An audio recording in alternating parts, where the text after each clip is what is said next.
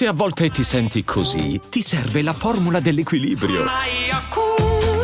Yakult Balance, 20 miliardi di probiotici LCS più la vitamina D per ossa e muscoli. E adesso un bel caffè finito.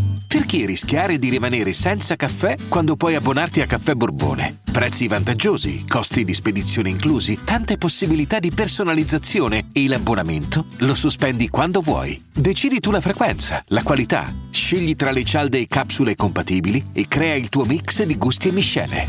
Mai più senza caffè con l'abbonamento Caffè Borbone. Tutte le info su caffèborbone.com.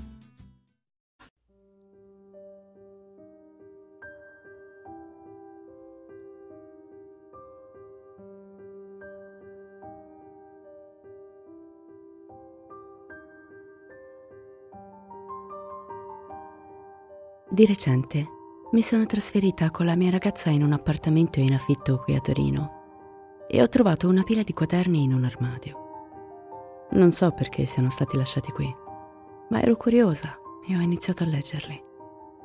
Da quello che ho capito i quaderni sono diari scritti dalla precedente inquilina che soffriva di paralisi del sonno.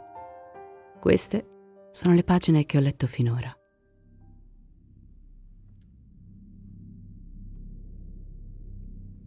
12 settembre 2016, 5.40 del mattino. Il mio amico Dario è laureato in psichiatria ed è stato lui a suggerirmi di scrivere dei miei episodi di paralisi del sonno. Ho rimandato per un po', ma l'episodio di ieri sera è stato così strano che non posso non scriverlo. È iniziato come tutti gli altri. Mi sono svegliata con un'intensa sensazione di terrore tangibile come un denso fumo nero che riempiva la stanza.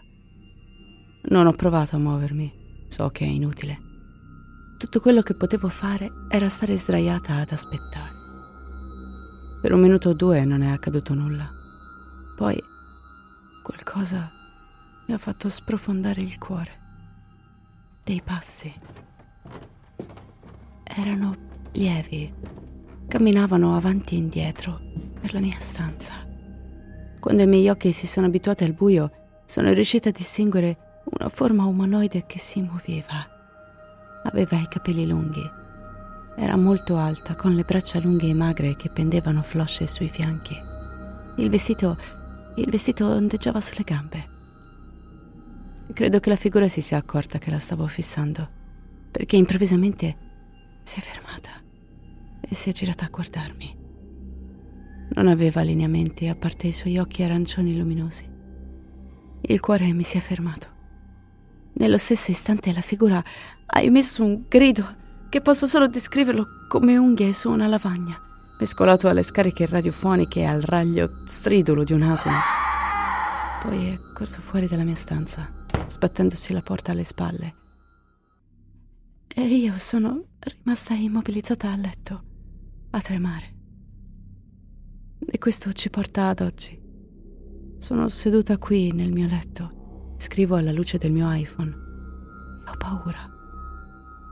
Una parte di me vuole sapere di più, ma allo stesso tempo non voglio più vedere quella donna orribile. 17 settembre 2016, ore 7 del mattino.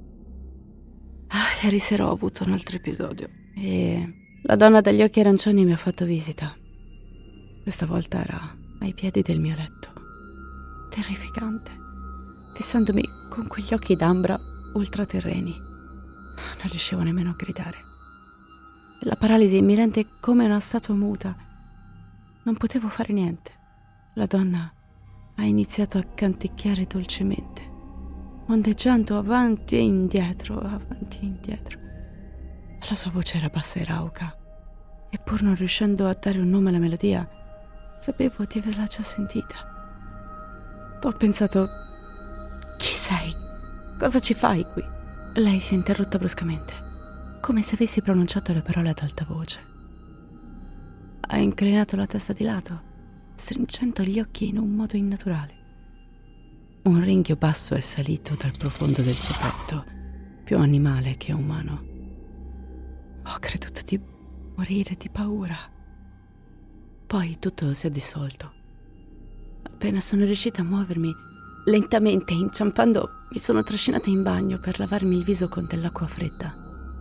Appena sono entrata dalla porta ho avvertito un forte dolore al piede. Lo specchio è in frantumi. Le piastrelle del pavimento sono coperte di frammenti di vetro scintillanti come stelle cadute, ora decorate di sangue denso e purpureo.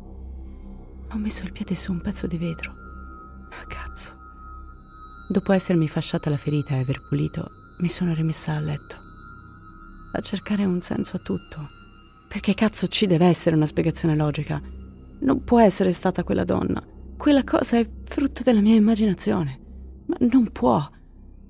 Vero? 24 settembre 2016, 4.30 del mattino. Ho iniziato a chiamarla Lola. Significa dolore. Ora viene da me ogni notte. Si mette ai piedi del mio letto e canticchia, ringhia e poi mi fissa per qualche ora prima di sparire. Quegli occhi arancioni mi fanno celare il sangue e non posso fare a meno di ringraziare il fatto di non poter mai vedere il resto del suo viso. Ieri Dario mi ha chiesto dei miei episodi e se li stavo documentando. Gli ho detto di sì, ma non ho approfondito. Se sapesse di Lola, potrebbe pensare che sono pazza e insistere perché cerchi un aiuto professionale. No, no, non lo so, non, non so cosa dire. Ma forse sono pazza, davvero. Ma Dario non ha bisogno di saperlo. Io invece ho bisogno di dormire. Sembro uno zombie. Sono pallida trasandata. Da giorni mi lavo nel lavandino di cucina. Il bagno mi fa troppa impressione. fanculo le mie paralisi del sonno. Fanculo Lola. Fanculo tutto. 27 settembre 2016, 7.30 del mattino. La buona notizia è che non ho avuto un episodio in tre notti. La cattiva notizia? Beh, non so come, ma Lola ha trovato il modo di tormentarmi nelle mie ore di veglia. Vado in soggiorno e scopro che i miei mobili sono stati riorganizzati. Trovo tutti i coltelli da cucina tirati fuori dal loro blocco e disposti in cerchio sul tavolo. I quadri alle pareti capovolti. Io, io lo so, lo so, cazzo, che è Lola. Qualunque cosa sia, è diventata qualcosa di più di una semplice parte della mia paralisi del sonno. Ed io non so cosa fare. Io non posso credere che mi stia succedendo tutto questo. Forse è nella mia testa. E forse lo sto solo immaginando. Forse. Forse dovrei davvero farmi aiutare. 28 settembre 2016, 3 del mattino. Cristo! Sto tremando mentre scrivo. Il cuore mi batte nelle orecchie. E sono tanto così dal farmela sotto. Mai prima d'ora ho avuto un episodio così orribile. No, mai. Dopo avermi lasciato dormire in pace per diverse notti è tornata. E invece di canticchiare, ha avvolto le sue lunghe dita intorno al collo e me l'ha stretto con forza. Mi sono svegliata ansimando e lei era lì, con il viso a pochi centimetri dal mio. I suoi occhi bruciavano come piccole finestre sull'inferno. Le sue dita sembravano che carboni ardenti sulla mia pelle. E poi, e poi mi sibilava come un gatto arrabbiato, attraverso una bocca che non riuscivo a vedere.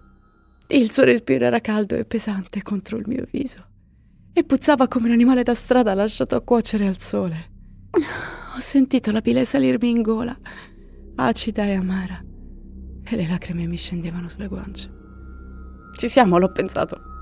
Sto per morire.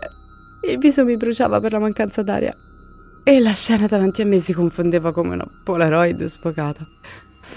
Sono svenuta. Non mi aspettavo di svegliarmi di nuovo, ma è successo.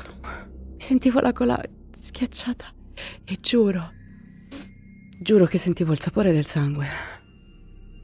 Sulle gambe tremanti. Sono andata in bagno e ho acceso la luce. Socchiudendo gli occhi per il forte bagliore mi sono controllata il collo allo specchio. Dei lividi. Dei lividi a forma di dita.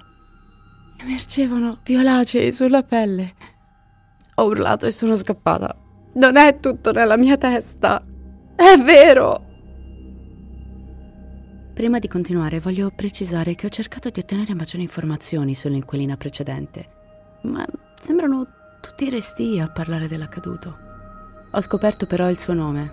È Claudia. Claudia Redicolli. Comunque, ecco altre pagine. 1 ottobre 2016, 4 del mattino. Il 29 settembre sono andata dal mio medico. Mi ha prescritto dei sonniferi che a quanto pare possono aiutare con la paralisi del sonno. Non ho avuto episodi quel giorno, né quello successivo. Ma la scorsa notte è tutto crollato di nuovo. Mi sono svegliata al suono di Lola che respirava pesantemente. Mi sovrastava come una statua ed era... cazzo era altrettanto immobile.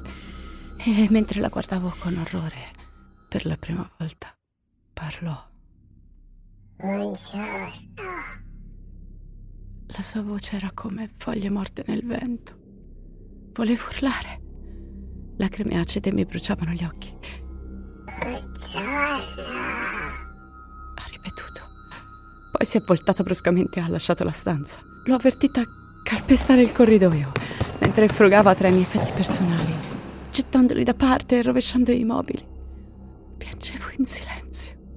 Tutto questo è durato fino a mezzanotte passata e poi sono riuscita a muovermi di nuovo. Ero terrorizzata all'idea di lasciare la mia stanza, ma dovevo vedere con i miei occhi che cosa aveva fatto. E ho afferrato il telefono e sono uscita in corridoio.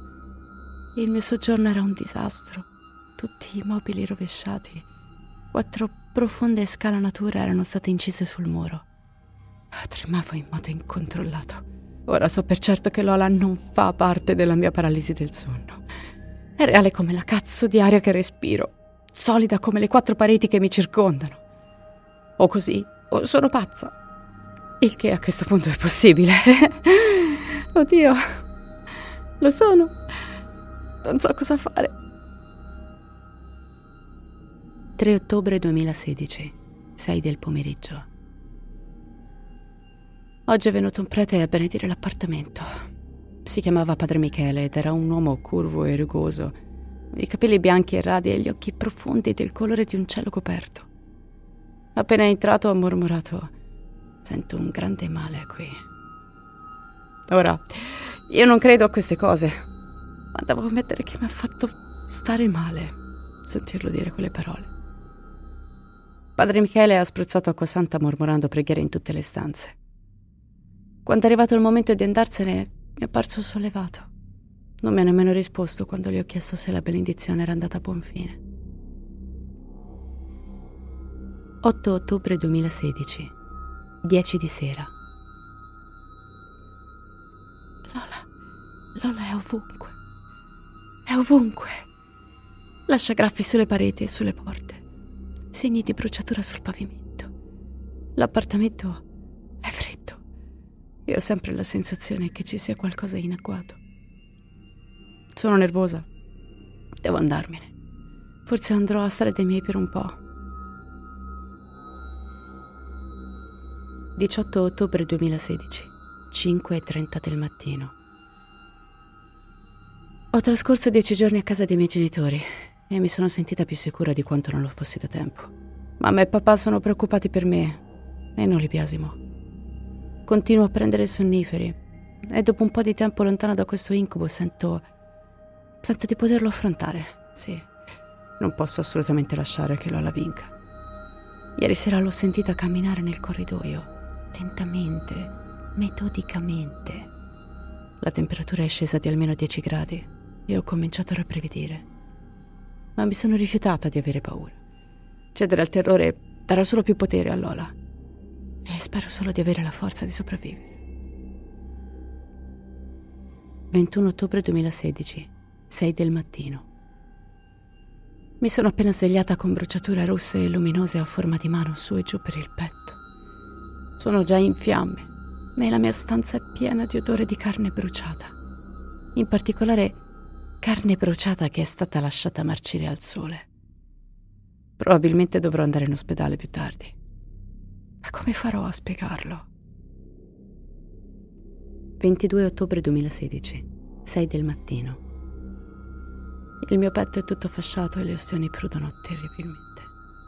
Quando sono tornata a casa, ho trovato le parole un giorno scritte sui muri con il sangue. Da dove venisse non ne ho la più pallida idea. Di certo non era sangue mio, io non c'ero. Devo essere forte. Primo novembre 2016, 5.50 del mattino. Mi sembra di vivere in quella strana zona grigia tra la coscienza e il sonno. Non riesco a ricordare l'ultima volta che mi sono sentita normale. Rimango sveglia tutta la notte. Non abbasso mai la guardia. Ormai Lola entra raramente nella mia stanza, ma si aggira per il mio appartamento durante le ore notturne canticchiando le sue canzoni minacciose. Le mie pareti sono un disastro, coperte di graffi, buchi. Le mie ustioni non guariscono. Oggi, quando ho cambiato le bende, ho visto che sono diventate di un colore verdastro e maladiccio e gocciolano pus bianco. Non fanno nemmeno più male, ma non lo considero un buon segno. È come se i nervi sotto la pelle siano morti. Ieri il mio capo mi ha chiesto cosa c'è che non va e io non ho saputo rispondergli. Mi ha dato un'aspettativa. E quindi ora sono bloccata qui. Non posso andare da nessuna parte. 3 novembre 2016, 7 del mattino. Occhi, occhi, occhi ovunque. Mi scrutano dalle ombre del mio appartamento buio. Qualunque cosa sia Lola, non è sola. Sono così stanca. Vorrei solo dormire, ma non posso. Mi prenderanno se lo faccio. Mi uccideranno. Ma com'è successo a me? Perché proprio io? Non ho mai ucciso nessuno, faccio beneficenza, non parcheggio nei posti di disabili, sono una brava persona. Non mi merito questo, cazzo, non me lo merito. Non me lo merito, non me lo merito, non me lo merito, non me lo merito. Dio, Dio, Dio, Dio, Dio, Dio, aiutami, ti prego, ti prego, ti prego, Dio, aiutami, aiutami, aiutami, Dio, aiutami, aiutami. 7 novembre 2016, una del mattino. Le mie ustioni sono orribilmente infette. La carne circostante è annerita e in decomposizione. Vomito tutto ciò che mangio e riesco a malapena a muovermi. Non che voglia farlo, quegli orribili occhi sono ovunque. Lola è qui. Si scaglia sopra il mio letto, schiamazzando, con un'energia oscura che le vortica intorno. Uccidermi non è sufficiente. Mi vuole fare impazzire prima. E ci sta riuscendo. Non so quanto ancora potrò resistere. Che Dio mi aiuti. Queste saranno le ultime parti ho provato a cercare Claudia Radicolli su internet e ho trovato un necrologio che risale al 20 novembre del 2016. Ho anche trovato un articolo di giornale che descrive la sua misteriosa morte. Sulla base delle ultime cose che ha scritto, posso solo immaginare come siano stati i suoi ultimi giorni sulla Terra. 9 novembre 2016. Non so che ora sia. Potrebbe essere giorno, o notte, o una via di mezzo. Non posso più uscire di casa. La porta è scomparsa. Letteralmente, al suo posto c'è un muro liscio. Ho provato a rompere le finestre, ma il vetro non si infrange. Le telefonate verso l'esterno sono indotte dalle scariche elettrostatiche e io sono prigioniera nel mio appartamento. Mi sono barricata nella mia stanza, mentre quelle orribili entità si aggirano sbattendo sui muri e emettendo versi animalischi che mi fanno capponare la pelle. Le mie ostioni sono diventate così infette che la pelle è marcita, esponendo il tessuto muscolare e le ossa. Non sento nemmeno più dolore. Non riesco a muovermi. Non sento nulla sotto la vita. Il massimo che posso sperare ora è che qualcuno si accorga della mia assenza e chiami la polizia. Il mio corpo sta marcendo. Le mosche ronzano intorno all'appartamento. Il letto è sporco e l'odore L'odore è così schifoso, mi fa venire volta a stomaco. ma non ho niente nello stomaco da vomitare. Lola si è materializzata in un angolo della mia stanza. È nascosta, dietro una fitta cortina di mosche. Ma posso vedere il bagliore ultraterreno dei suoi occhi arancioni che mi fissano. Sono come fiamme, fiamme dall'inferno. Sono arrivata a credere che sia un demone, ma il motivo per cui ha scelto di tormentarmi va oltre la mia comprensione. Ormai è chiaro che morirò qui. Morirò qui e nessuno saprà mai la verità.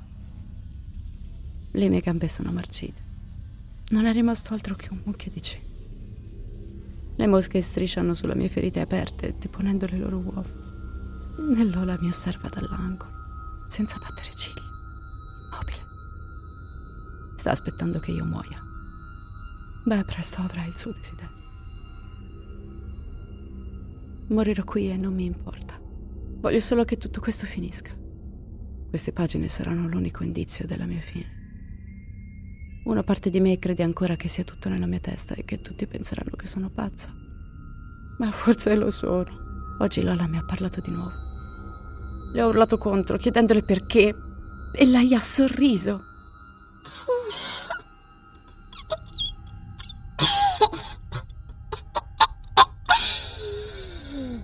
Sei mia.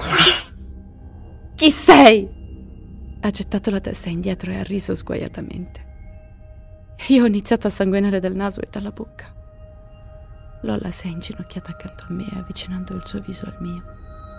Il suo alito era caldo e rancido, mentre leccava il sangue dalla mia guancia con la sua lingua appuntita. Sono svenuta. Quando ho ripreso conoscenza, la mia stanza era avvolta nell'oscurità e le mosche erano sparite. Ma Lola era rimasta si librava vicino al soffitto, con gli occhi che brillavano più di quanto avessi mai visto. Mi sono girata per non doverla guardare, ma sentivo il suo sguardo addosso e lo sento ancora, anche mentre scrivo. Lola è appollaiata in fondo al letto. Stacca pezzi di pelle morta e incancrenita da ciò che resta delle mie gambe. Mi guarda, sorride. I denti sono affilati come rasoi.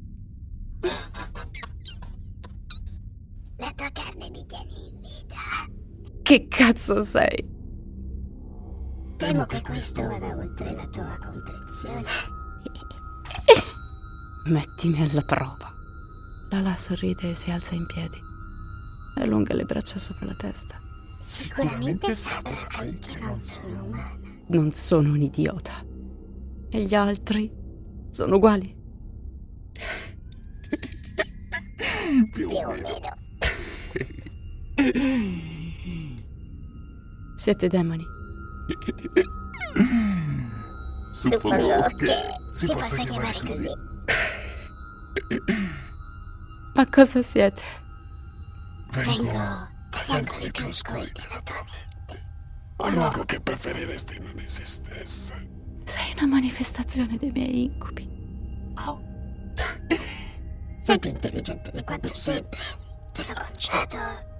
Lola stacca dal mio corpo un altro lembo di carne annerita e se lo ficca in bocca come se fosse una patatina.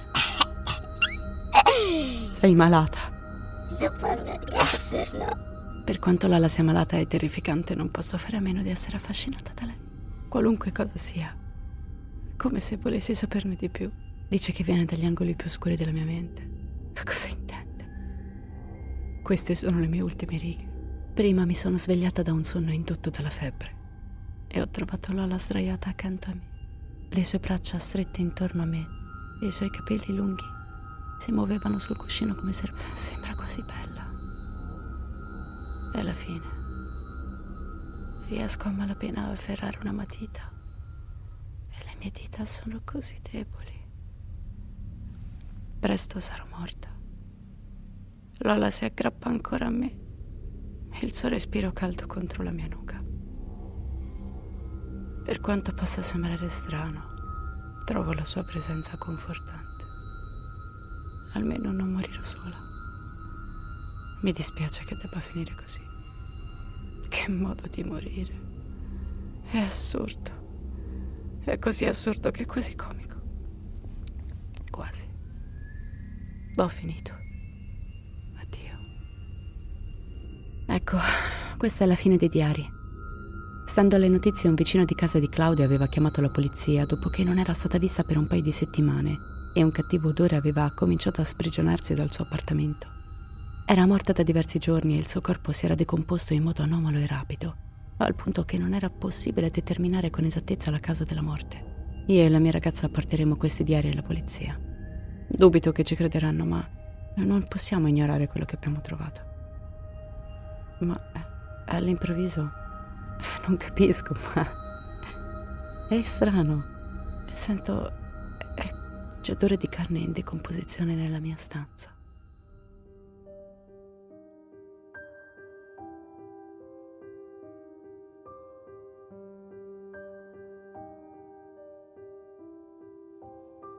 Ciao ragazzi, avete ascoltato l'episodio speciale di Halloween che abbiamo scelto per voi per farvi un po' rabbrividire in questa notte speciale.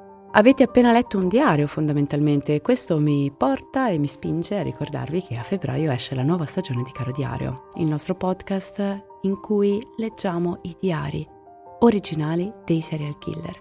Lo trovate su tutte le maggiori piattaforme, esattamente come trovate Direful Tales. Vi ricordo che trovate tutti i nostri link ai social e tutte le nostre informazioni visitando il sito direfultales.com. Vi consiglio di seguirci su Instagram perché è lì che eh, abbiamo diciamo più contatto con voi ed è lì che diamo tutte le news. E a questo proposito ci sarà una news bella grossa tra qualche giorno, quindi mi raccomando non mancate. Io vi ringrazio per essere stati con me, passate un terrificante Halloween e come sempre restate spaventati. Alla prossima!